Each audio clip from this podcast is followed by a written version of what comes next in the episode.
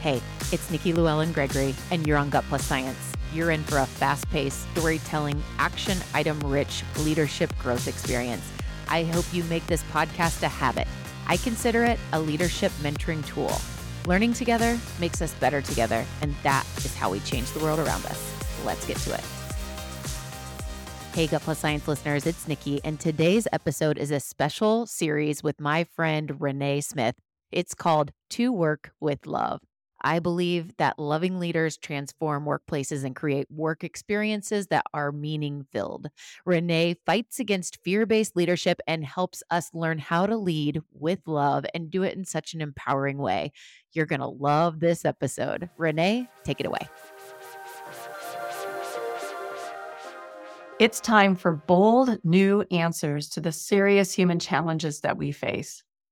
We know that people are struggling and by people, I mean all of us. It's incredibly tough right now in every sector and across all levels of our organizations. People are struggling. And when our people are struggling, it's hard to work effectively and achieve our goals. Stress is at an all time high, isn't it? In fact, one statistic that I just found recently is that 89% of us will experience symptoms of burnout this year. 89%. That is a lot. We know that one third of people have also experienced a significant loss that's led to grief in the last three years. And half of us are measurably lonely. All these realities make it difficult to focus on our mission and our outcomes on delivering day to day. I know that it's hard to communicate. I find it hard to build trust, to overcome the silos that we don't want to work in, to work through conflict when we are at our ragged edges.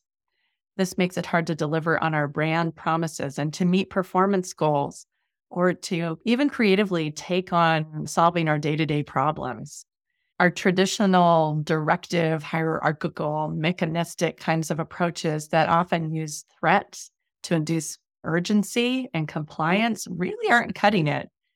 And frankly, they haven't been cutting it for a long time. But now it's more obvious than ever before that we need to work in a new, bold, and more human way, a way that's aligned with what we know about human beings and their performance and neurophysiology. It's time to work with love. Love? Yes, love. In this podcast, I'll be sharing the business case for love. And I'm going to provide you with practical guidance on how to operationalize love too. We're going to take on the tough questions that come up about love because there are lots of good and important and tough questions, and I'm game for them. I've been answering them for a lot of years now and want to explore those with you. I want to give you and, and help support you to find the confidence to lead with love and to put love at the center of your work in your unique way. That's the way that's going to make a lasting impact on your team members and your organizational results too. So that's what we're here for is to discover how to work with love. I'm Renee Smith. I'm a researcher, social scientist, writer, and speaker, and I'm the founder and CEO of A Human Workplace and the co-founder of the Center for a Loving Workplace. On this podcast, I'll tap into my research on love and fear to help you understand why love is the answer to your business and culture challenges and I'll share insights from my team's experience working with our clients on how to operationalize that love. So, when I said the word love, I could almost hear out there a variety of reactions. Some of you said, What? And maybe felt confused or unsure or uncertain about what I'd meant or if I'd really said that L word. Some of you may have reacted by saying, ah, No way.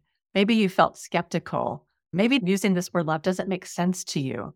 Maybe you've never seen or heard of something like this before, or when you have, it's been about a lot of fluff. And so that's legitimate. And we're going to talk about those kinds of questions on this podcast. Some of you said, Yes, you were so excited. Maybe you believe in the power of love already to make a difference in your team and in your own leadership. And maybe you've seen the impact that love can make. All of these reactions are welcome. All of them are reasonable, really, depending on your experience. And I want to encourage you to bring your questions and to bring your skepticism and to bring your curiosity But also, I really invite you to bring your openness to discover a new way of thinking and of teaming and of leading. Your reactions now, for sure, are going to depend on what on earth we mean by love. So let's talk about that what love is, and specifically what love in the workplace is. So I want to invite you to just pause for a second and think about when I say the word love, what comes to you? What words come to mind? What experiences? What feelings? What sensations? Maybe what relationships come to mind?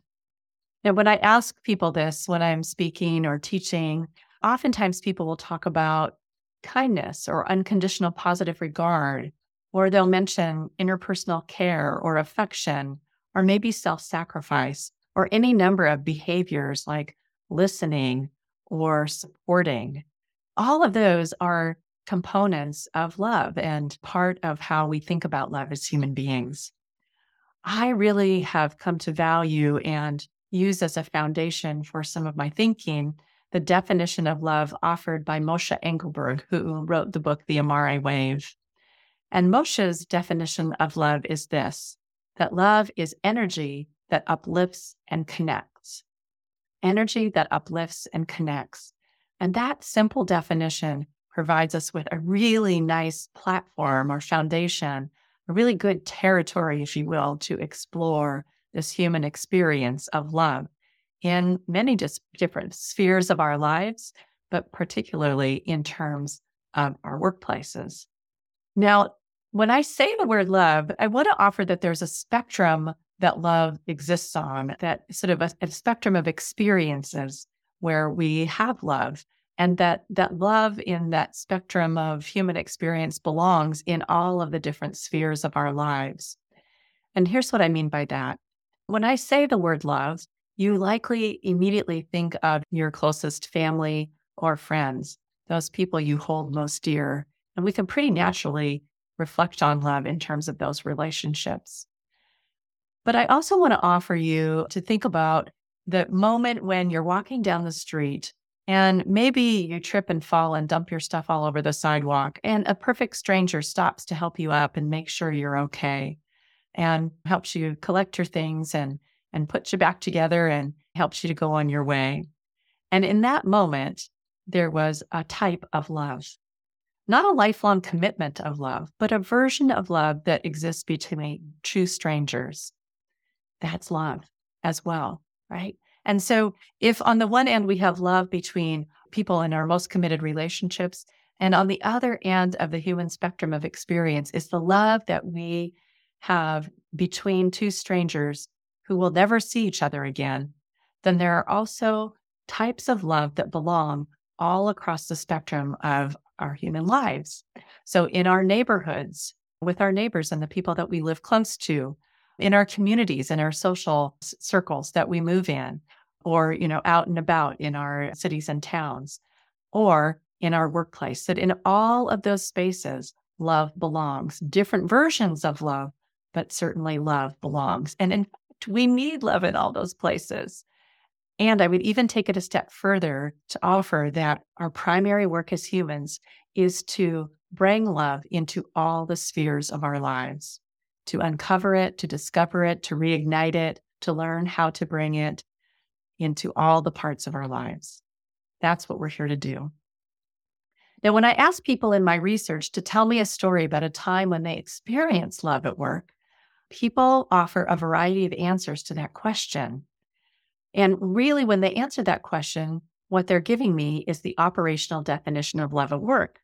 They tell me, I felt loved when I experienced respect or trust or kindness or compassion or inclusion and belonging or courage and challenge or appreciation. These are all the different ways that people describe what it is to feel loved at work.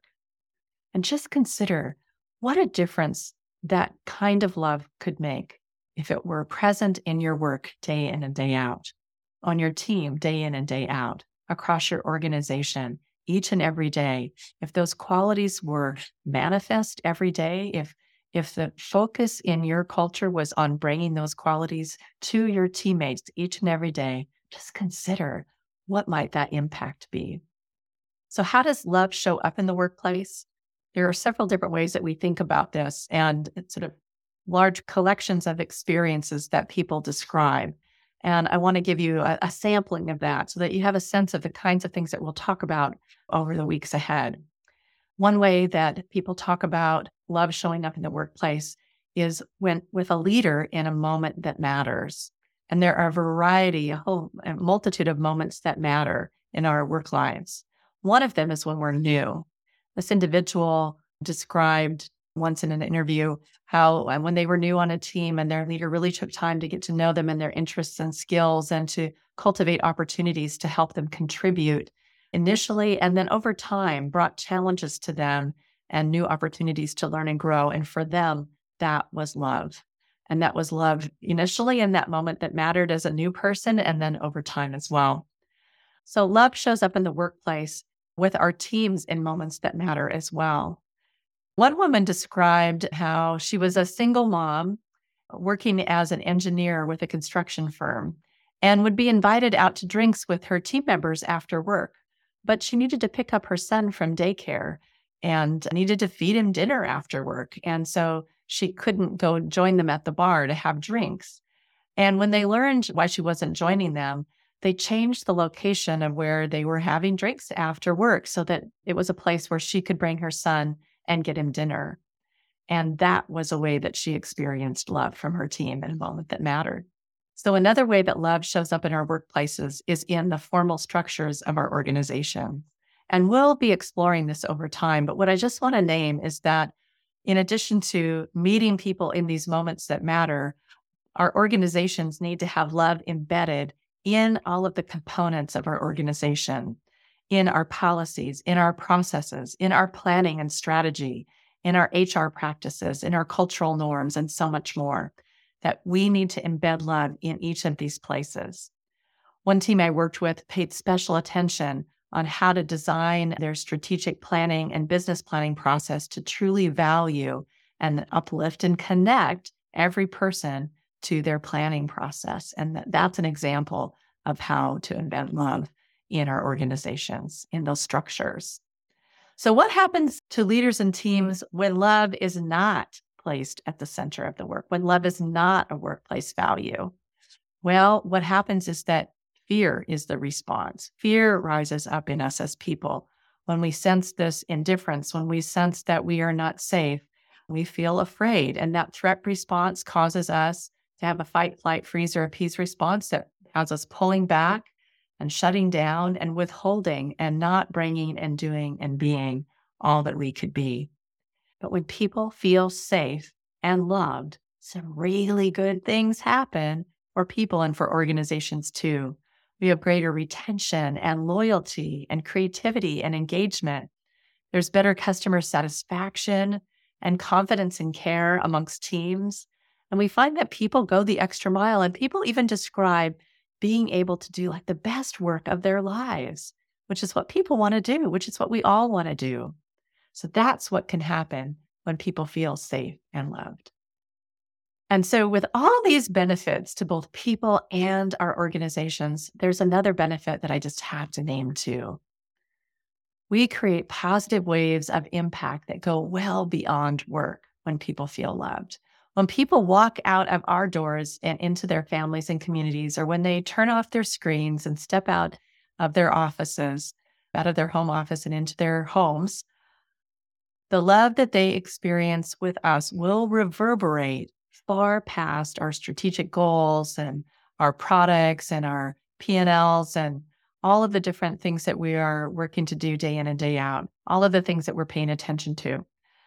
This is one of the many reasons why we need to work with love, because we can create a legacy in our world. So, thanks for listening today. If you'd like to connect and learn more about how to work with love, message me on LinkedIn or reach out to me on my website, makeworkmorehuman.com. There you can learn more about how my team and I help leaders and teams to operationalize love and humanity in moments and structures that matter. Until next time, go put love at the center of your work today.